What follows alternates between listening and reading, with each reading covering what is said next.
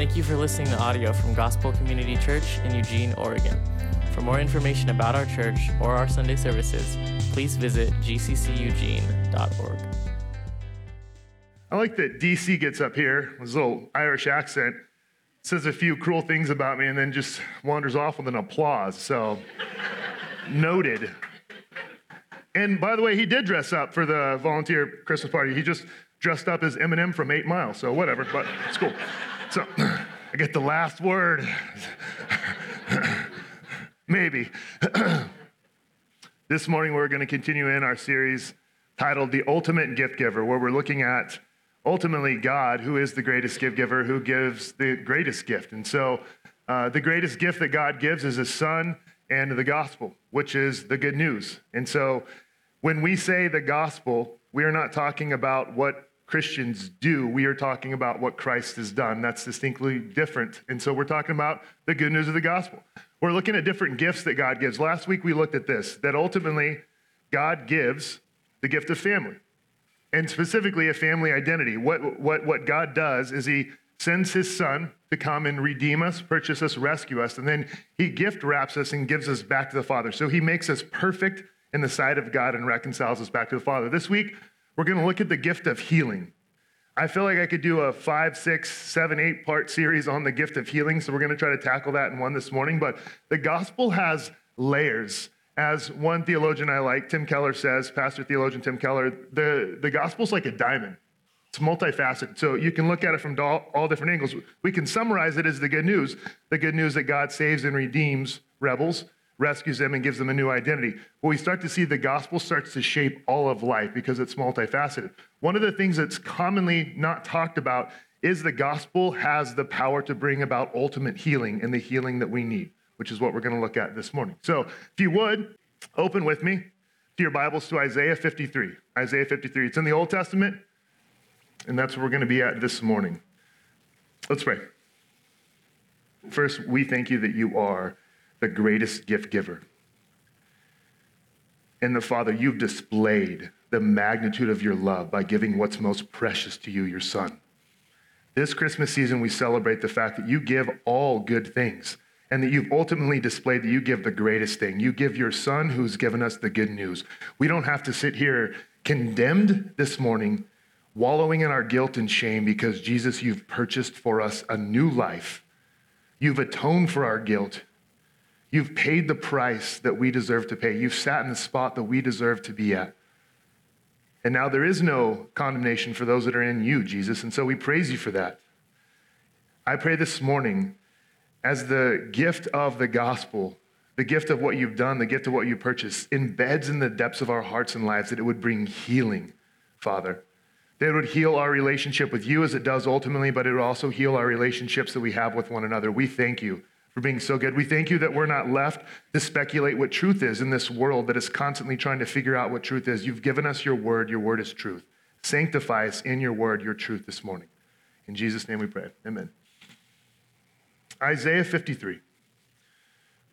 I'm going to read more than we're going to preach on this morning, but let's start with verse 2.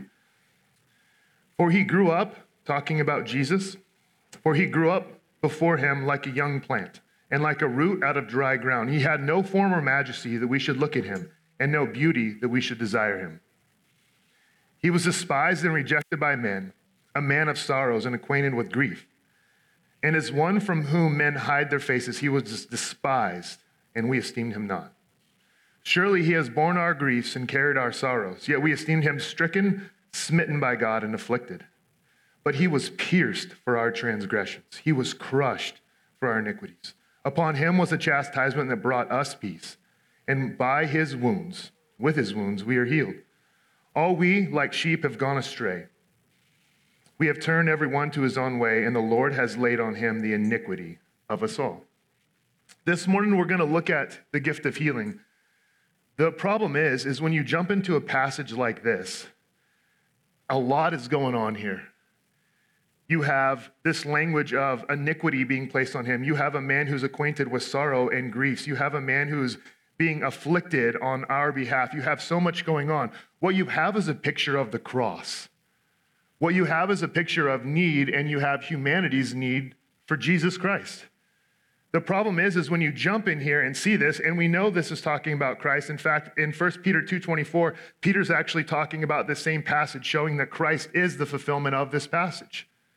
But when you have something like this, what you have is so much going on, and you see Christ up there on the cross, and what you see him actually doing is, is this by his wounds, you and I are healed. The problem is, that doesn't mean much if you don't need to be healed of anything when you jump in here and see all that Christ was doing, all the pain he was going through on the uh, cross, that he was, he was despised, that, that literally it says that men turned their faces away from him. They didn't even want to look at him. They were so grossed out by the act what he was doing because there's nothing more gross and more shameful than to be crucified on a cross.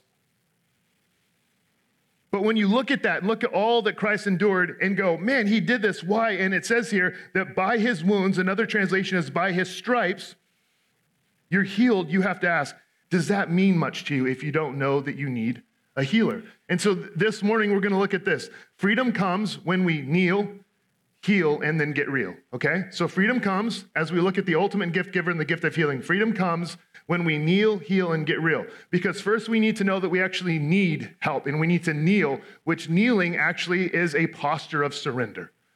It's, it's saying that I can't do this, I need help, so I'm coming to surrender to say, I need this.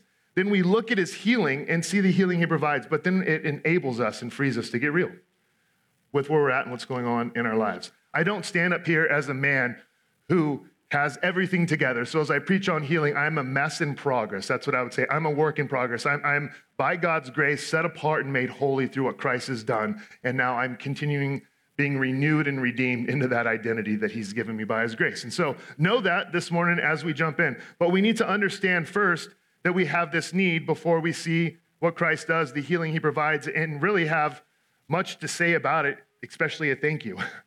So, where do we look? If we go back to the very beginning of our Bibles, what we actually see is we see God creating. And we see this process of God creating things that are good, and what he's creating is good.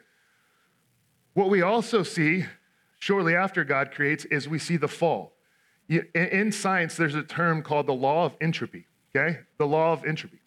And so what, what, what it's actually referring to is this, is that the law of entropy is, is based off the second law of thermodynamics. But what it's saying is this, everything in life is moving towards decay or decrease, okay? So the law of entropy is saying that this, the things in life are moving towards destruction, disorder, chaos, and decay.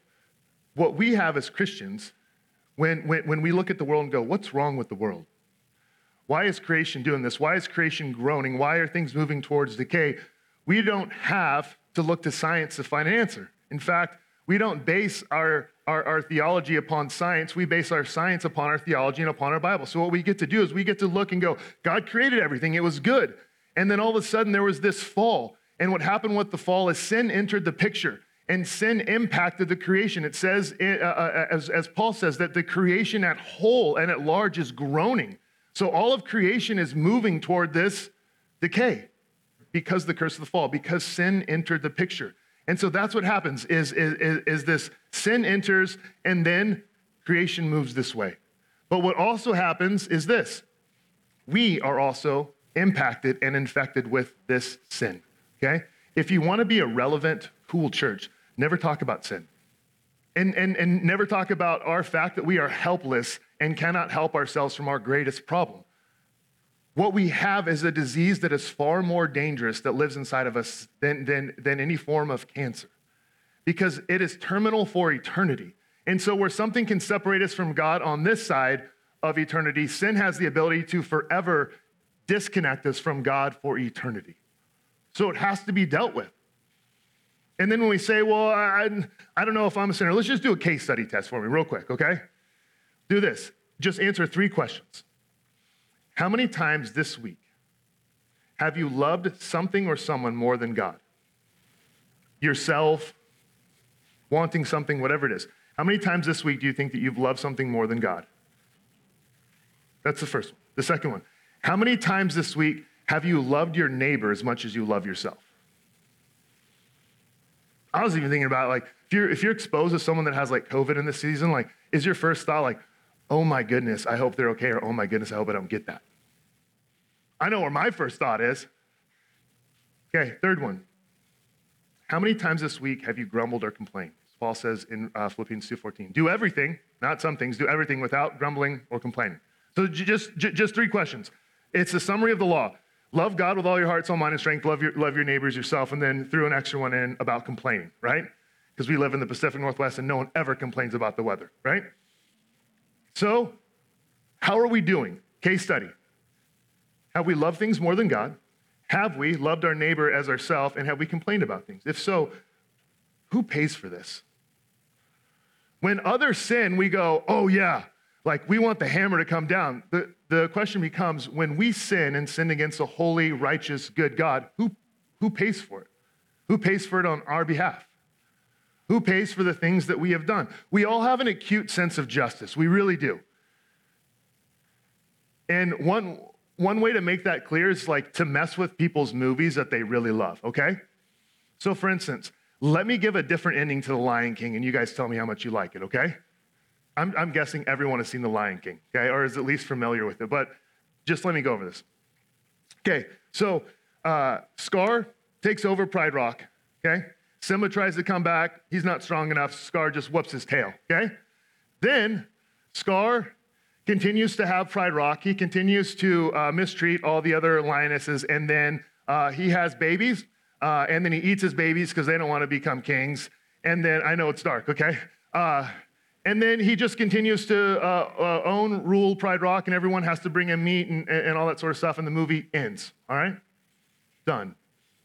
You go, that ticks me off. Like, something needs to happen, a price needs to be paid.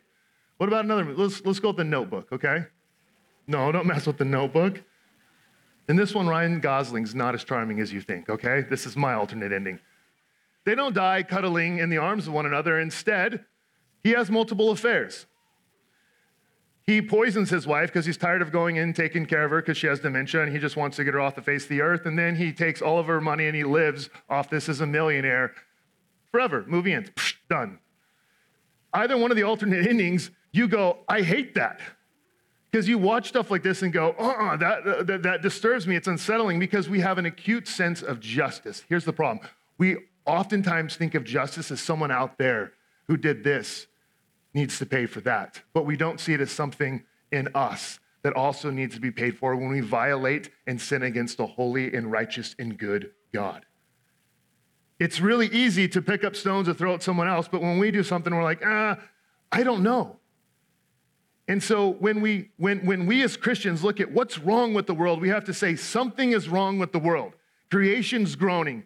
Humanity is, uh, is arguing and fighting, and, and our relationships are broken. We have an answer. Why, is, why are things moving, or why does entropy look like this? Why do things look like this? Because of sin. We don't have to have science to go, man, we got to like figure all this out. We can look at our Bible to Genesis 3 and go, sin entered the world, and then chaos came in after it. The biggest breakdown that was impacted by the fall was our relationship with God, where we experience our greatest healing, but also our relationships with others. Humans at our core were created by a relational God to be in relationships with one another. But our sin has devastated that. So when, when, when we get to Isaiah 53, we first have to see how did we get here? Do we actually have a problem? And what do we need to do? Now, let's go back to Isaiah 53. That's our origin. That's where things went wrong. That's why the world is moving towards decay. And also, that's why humanity moves that direction too. Think about this the sin that lives in you continues to grow in you. In fact, one of the scariest things that I've heard Tim Keller say is a picture of hell is actually you growing and living into your selfishness for eternity. It's not all of a sudden your, your sin stops, it's that you step into your, your, the, the eternal existence separated from God to live eternally to everything that you just want. That sounds awful. So when we get here, we, we go, okay, sin. Sin has led us here. Sin has led Jesus to the cross. There's a reason why he's there. There's a reason why there's this like horrific picture painted of crucifixion. Now, Isaiah 53, verse 2. For he grew up before him like a young plant, and like a root out of dry ground. He had no form or majesty that we should look at him, and no beauty that we should desire him. We're not going to spend a lot of time here. I don't believe our culture's done a really good job displaying a picture of what Jesus Christ looks like. E- even the pictures we have of the cross, like, like, like we want to make it prettier than what it is. If you go back and read before this in chapter 52, it says that Jesus was marred beyond recognition. In other words, he was beaten so bad you cannot even recognize he was barely human. But also, when we have verse 2 here, it's like we have, you, you've seen the paintings of Jesus. He looks like a Dutch Fabio. It's like, I don't, like, if you look at what the text actually says, he had no form or majesty that we should look at him, no beauty that we should desire him. Those pictures are actually very pretty. But according to the text, I don't know if we're actually developing something that is theologically accurate. Look at verse 3. He was despised and rejected by men, a man of sorrows and acquainted with grief. And as one from whom men hide their faces, he was despised, and we esteem him not. Look at the other language here. Surely he has borne our griefs, he has carried our sorrows. We esteemed him stricken, smitten by God, and afflicted. He was pierced for our transgression, he was crushed for our iniquities. Upon him was a chastisement that brought us peace, and by his wounds we are healed. If you actually jump down to verse 7, look at this. He was oppressed and he was afflicted, yet he not, uh, uh opened not his mouth, like a lamb uh, uh, that is led to the slaughter, and like a sheep that, that is before its shears. So he opened not his mouth. By oppression and judgment he was taken away. Look here. And for his generation, who considered that he was cut off of the land of the living, stricken for the transgressions of my people? What you see is this language of atonement. You see this language of substitution. You see this language of all this sin and guilt being laid upon someone. The first thing that we need to realize is that we need to kneel to the fact that we are utterly incapable of saving and redeeming and helping ourselves. We need Christ to heal us. We need what is going on here in this text. We need a bloody cross. We need a bloody Savior pouring out his blood to redeem us. Our, our world was kind of moving in the right direction with self help. Kind of. Let me explain. It was at least stating that we need help. Because if you read through the Psalms and read David's stuff, he is actually crying out in many places for help. And he's saying, I can't help myself. Like, like I need help the essence of the gospel at first and foremost is what makes good news good news is that there's bad news. The bad news is, is listen, you can't help yourself. You can't save yourself. You can't heal yourself. There's a, a, disease that is growing in you that you can't grit and bear, that you can't muster. You can't lace up your bootstraps. You can't do anything like that to get rid of. You can't help yourself. In fact, we've changed self help to a different name because we don't like it. It's no longer called self help, it's called self improvement. Because what our world thinks is if we make a couple slight twists and subtle changes, we just need to improve pretty good people to become awesome. It's not what the Bible says. The Bible lays it out for us that, that, that, that we are helpless. In fact, the Bible lays it out for us that we're sick. And it's not language that we typically like. Now, we do have some language for it, language that I think our generation now has that, that, that maybe the generations before us didn't have. And one of those things is shame because one of the results of sin is shame, but it's still rooted in sin. It's still rooted in something we need healing from. Ed Welch says it like this Shame is, is the deep sense you're uh, unacceptable because of something you did, something done to you, or something associated with you. You feel exposed and humiliated. Or to strengthen the language, you are disgraced because you acted less than human. You were treated as if you were less than human, or you were associated with something less than human. And there are witnesses. You feel like an outcast. You don't belong. You feel naked. While everyone else is walking around with their clothes on, you feel exposed and vulnerable. You are seen, and what others see is not pretty. You feel unclean. Something is wrong with you. You are dirty. Even worse, you are contaminated. There's a difference between being a bit muddy and harboring a deadly contagious virus. I'm thankful for the language like this language of shame that is rooted in sin that shows that there's something wrong with us in here that needs healing. Again, how's our world responding? Self help, now self improvement. How much is spent on this? Here, self help audiobook, 769 million. Self improvement books, 800 million. Self improvement apps, 27 million. Personal coaching services, 1 billion in the US alone. Motivational speakers, 1 billion. Millennials are driving the growth of the self improvement industry. Says one study 94% of millennials reported making personal improvement commitments and said they'd be willing to spend nearly $300 a month on self improvement. There's something wrong with us. with our culture, with our society. We're at least willing to recognize that. We're recognized to see the amount of money that people are spending on self help. But are we willing to kneel to the fact that we have exhausted these efforts? And can we turn to the Word of God that says, here's where the problem is? Are you willing to kneel? One day, the Word says, everyone's going to kneel. The problem is, is at that time it's going to be too late. Are you willing to kneel now that your greatest problem that you need healing in is not something you can heal yourself? And the Bible says that our sickness is a result of sin, or sin and sickness are synonymous. What do I mean by this? When we think of healing, oftentimes we think of physical healing. When the Bible talks about healing, and when David cries out for healing, he's actually talking about his sin that's made him sick. I think we have some verses. I'm, I'm going to read some of these. Jeremiah 17, 9 says this The heart is deceitful above all things and desperately sick. Who can understand it? Desperately sick? Do you think of your heart like that? Does anyone think of their heart like that? If not, you won't ever have to kneel to healing. And you won't ever really need a healer because you can just make some self improvements.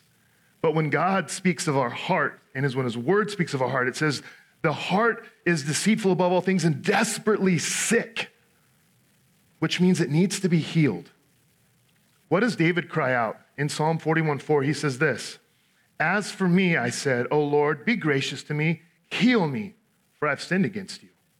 You see, when we think of healing, we're oftentimes thinking of something physical, like an ailment or something we have. When these verses that we're looking at are talking about healing, the ultimate healing we need is something on the inside, which is the disease of sin that needs to be healed. Look at what he says in Psalm 2, which is actually a whole psalm of David's repentance. He says, Be gracious to me, O Lord, for I am languishing.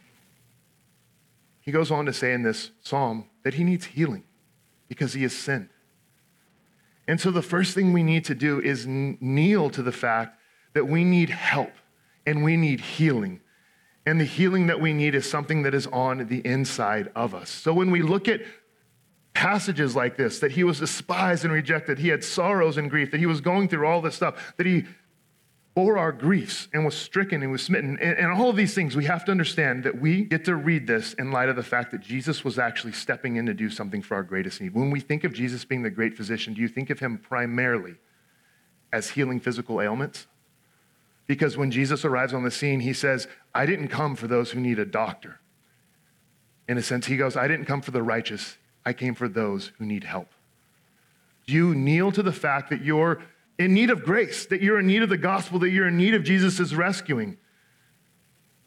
Next thing we need to see is that first we kneel. The second thing that we do is see that he provides the healing that we need. So, if our greatest area that we need healing in is our sin, we, we see that Christ and Christ alone provides the healing. Look at verse 5. He was pierced for our transgressions, he was crushed for our iniquities. Why is Isaiah writing as though he's there? Why is Isaiah writing as though he's sitting there at the cross? In fact, Rembrandt, fa- uh, famous painter, uh, drew a, picture, and, and, and it, was, it was called The Hanging of the Cross. You know what's fascinating that Rembrandt did is he drew himself in the picture. Years and years and years and years later, he drew himself in the picture because he understood that it was his sin and his shame and his guilt that was there at the cross that day. Isaiah understands that it is his sin, his shame, and his guilt that is at the cross that day. It's not you language or someone else's, it's, it's our. It is, Everyone's sin, guilt, and shame is at the cross. This is our problem. So when Isaiah says, but he was pierced for our transgressions, it's like I, I, Isaiah's like, I was there. We were there because our sin and our shame and our guilt was there. He was crushed for our iniquities. Upon him was a chastisement that brought us peace. How is it that Christ brings peace? As Beck was saying earlier, uh, uh and it says in First John, uh, in, in, in, in love there is no fear. Perfect love casts out fear. You ever watched a kid do anything, any activity? If the child knows that, that at the end of the activity that there's any sense of disapproval connected to what they're doing, there's no peace. There's no enjoyment. And in fact, there's no longevity. They will eventually not enjoy what they're doing. But when the child who actually knows that, that, that, that their parents uh, approve of them and love them, there's a tremendous amount of peace and enjoyment in what they do. There's not fear that I, that, that I have mom or dad's disapproval. Instead, there's enjoyment. What Christ brings is peace through knowing this that he was punished so severely on the cross that we never have to fear those of us that are in Christ, Christ uh, uh, the, the punishment of God coming to us. Period. If we could be punished for our sins, that would make God a liar. Which can't be true, or it would make Christ's work, uh, it would make Christ's work insufficient, which is ridiculous. We cannot be punished, and there's peace to know that the fullness of God's holy wrath was poured out on Christ, and he was punished for us. You see, the gospel brings healing. As you look at the end of verse 5, upon him was the chastisement that brought us peace, and with his wounds, or by his stripes, as other translations say, we're healed. We're healed. In other words, the greatest thing that we need healing from, that's what Christ was doing on the cross. He was dealing with our sin nature. He was dealing with what we can't help ourselves with.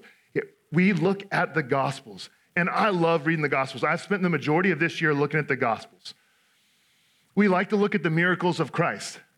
And what we actually see when Christ steps into, into creation, we see him actually starting to reverse entropy. What we see is he actually brings order. Because actually, when God created the world, what he did was he brought order instead of chaos into creation. When Christ steps in as the creator, what is he doing? He's bringing order. When he's out on the ocean and the wind and the seas are roaring and raging, he tells them to stop. And they listen because they know their creator's voice. He's reversing chaos and destruction and disorder. What we also see is we see his other miracles and we see him do physical healings on the outside, and we go, Whoa, that's amazing that he does these physical healings. In fact, one of my favorite is that he heals the blind man. And the way that he heals him is by spitting into the mud and then taking the mud and putting it over his eyes. The Creator takes the very thing that He used to create man with His breath, His words that He spoke, and the dust from the ground. And He's showing, I'm here as the one who brings new creation and new life, and I'm recreating. So I'm using the thing I started with to show that I'm back again, but I'm bringing a new creation. I'm restoring things. The world is moving in this direction unless the way entropy goes, an outside force interjects itself. And Jesus is saying, I'm the outside force. I'm the only force that has the ability to step in and heal sin. I'm the only force that has the ability to step in and turn things around from moving towards decay. And so he heals the man. And he does all these forms and these acts of healings and, and, and these miracles. And we go, man, they're crazy. They're awesome. But if Jesus never did another miracle besides the greatest miracle that he's done for us, which I think we oftentimes overlook, is he gives us a new heart and a new life and a new identity. He redeems us, he purchases us, he makes us flawless and righteous in the sight of God. That's his greatest miracle act for us, and we can often overlook that. He doesn't owe us another single miracle other than that one. He heals us. He heals us from the very thing that has the ability to destroy us, to separate us from eternity with God, but to also impact our relationships with one another. Jesus brings healing. He reverses this world from moving towards decay and he steps inside of us through his spirit and says, No, no, no, no longer will you continue to move towards destruction and chaos. And, and instead, the most powerful being in the universe comes and sets up shop and lives inside of us. And he's like, I'm moving you toward what I've made you.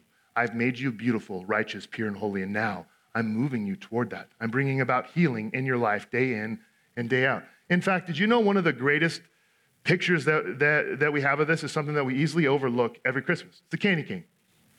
The candy cane is this when it says that by his stripes we have been healed, this is what it means. The red on the candy cane actually represents the blood of Christ and his stripes. And it's actually by those stripes that he heals us. How does he heal us? He heals us by making us pure. In fact, Christ makes us just as pure as he is. Look at 1 John 3 3. I don't have it. But 1 John 3 3 says this even as he is pure, so we are pure. In other words, he cleanses every impurity of filth outside of us that we have committed, and he makes us pure. So the white is his purity, his cleansing, his healing. The red is the way that he does it, which is his blood. It's in the shape of a shepherd's staff because he's ultimately the good shepherd that comes to care for the sheep. But if you flip it upside down, it's also J because it's pointing to Jesus. In fact, so much in and around our lives and around Christmas and, and all that we have in the world is just pointing to Christ, to what he's done, to the healing that he provides, to the healing that he gives. But some of you need to hear this this morning. Christ doesn't just heal us from the things that we've committed and the sins that we've committed, though he does bring healing. He also heals us from the things that have been committed against us. He washes us, and cleanses and purifies us from the things that we've done that we are ashamed of but he also cleanses us of those things that have been done to us so those things don't ultimately define who we are. In fact, we see this, and I know some of you have kids in here, so I will try to edit the story as, as best as I can. But this is a true story. One pastor met with a woman, and he was teaching her to pray, and he was talking to her, and he asked if she would pray, Father, instead of a formal prayer of God. She said she couldn't. And so he pressed and said, Why is that? And she said, For years and years in my life, my father crawled in bed with me. And she talks about the evil atrocities that happened to her from that moment. And she says, So in my prayer life, I have never been able to say Father since. He prayed with her, gave her an encouragement to ask her to pray this Abba, which means Father, I belong to you. And she said she couldn't. She, can, she, she started to do it. She started to heal. She started to understand the healing that she needed was from only what Christ provided and what he had done, that he had cleansed her, that he had purified, uh, purified her. She knew that the healing that she needed was actually to be loved and to be reconciled to her creator who would give her the only love that could provide the healing she needs. That pastor got a letter, a letter at a later date, and, and, and, and the letter was signed and ended with this Thank you for what you've said to me. And she signed it, Daddy's little girl. What had happened is this person understood the healing that she needed. The healing that only God's love provides, the healing that Christ endured on the cross. When you look to Christ and you understand the shame that he endured, and he did it for the joy set before him, what joy? That we could be reconciled to him, that we could be presented to God as holy, perfect people. That's why he did it. Only Christ is able to do this. Many of us live with the guilt of, like, I'm not doing enough. Christ comes in through what he does and he heals that by taking our guilt away. Many of us feel that I am not enough, and he comes in and he heals that prison that, that, that we live in. But only Christ does this. And I know this might sound absurd, but for a good majority of my life, I did what many people in culture do today is I tried self-improvement. In fact, what I did is I tried anabolic steroids, okay? They were my, I thought they were amazing. I was, when I was in the 10th grade, I weighed, uh, so I was 16, I weighed 110 pounds. And I remember this because my girlfriend weighed 120, okay? So I thought for sure, I was always just skin and bones. And I thought for sure, I was also a wreck. In, in, internally, I, I've been told how worthless, stupid, pathetic, everything I've been told my entire life. And I thought, I know how to fix this muscles, okay? This is how I can fix it. And when we look at something like that, we go, boy, that's absurd. Let's just jack up the testosterone levels of a really insecure individual. That'll help. We see someone doing something externally to deal with a massive problem on the inside that, let me tell you guys, it did not work. And we go, that's absurd. We, we know the story of Lady Macbeth, right? Lady Macbeth in Shakespeare's play, she actually uh, um, comes up with this plan to kill King Duncan, okay? And her plan is to have her husband do it. and so her husband does it. But then she is riddled by the guilt that she feels, and she sees blood on her hands at all time. And she goes around in the house saying, like, how much blood? Uh, uh, how could it be there was that much blood in this man's body? And she goes, out, damn spots, out. And she's like cursing the spots that are on her. She's washing her hands and washing her hands and washing her hands in front of the doctor. What is she doing? Trying to wash away something externally with soap and water that's on the inside as we look at the absurdity of those things, my story, Lady Macbeth, let me ask this what are we covering with? What are we masking to deal with the healing that only Christ provides? What are we doing on the outside thinking that it's going to do something on the inside? And how long are we going to continue doing that before we recognize that we need to kneel, that we need the healing that only Christ provides? And we do that by getting real. Just a couple more things I want to end with today. Of what it looks like to get real. God's part of our um, redemption through healing is this that uh, tier one, I would say, is that first we understand how massive of, uh, uh, uh, of the healing is that we need, right? Or that I need Christ to heal, to redeem me. And then we understand Christ has done that. He, he, he's paid it all, He's purchased me and whatnot. I would say tier two of, of healing is starting to re- realize this is that God's love, his ultimate love that provides the healing that we need. Hear me, please. I'm not against, I see counseling. My wife and I do counseling. I'm not against counseling. I'm pro counseling. But if you think learning attachment patterns or an Enneagram style or all of these things is going to solve your greatest problems, it's not. The first thing that you need is to be reconciled to God's love, who loves you infinitely. And then once you have that, you can also start the process of counseling and healing. And here's the reason why I can go into counseling and, and, and throw a bunch of baloney out.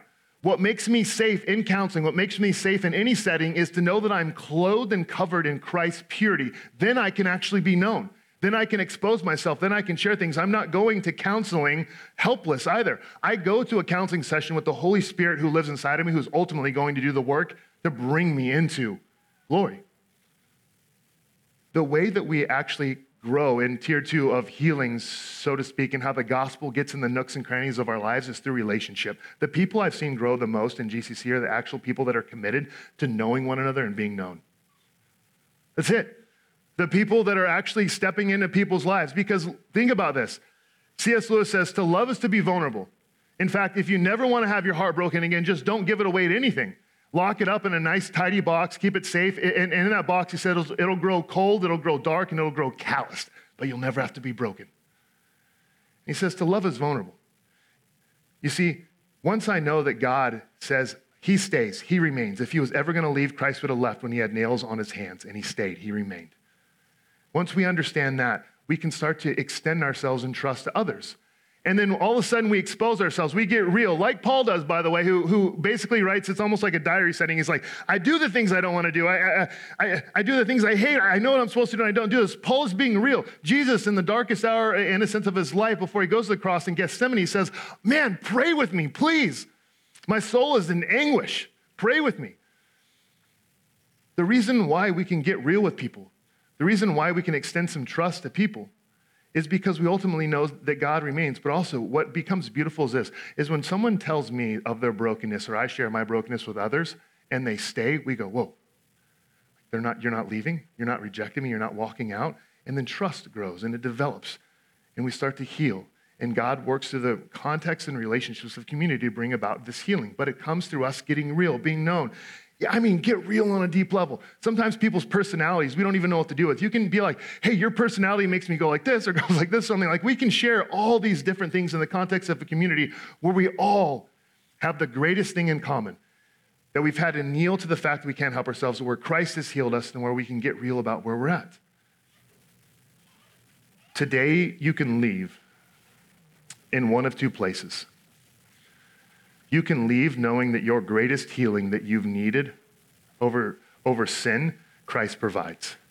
And that He's going to continue to work out healing. And, and, and instead, your life doesn't end by ultimate decay. Your life ends by being in the presence of God. In fact, the greatest turning over of things was the resurrection of Christ, where He showed, I don't submit to death, death submits to me.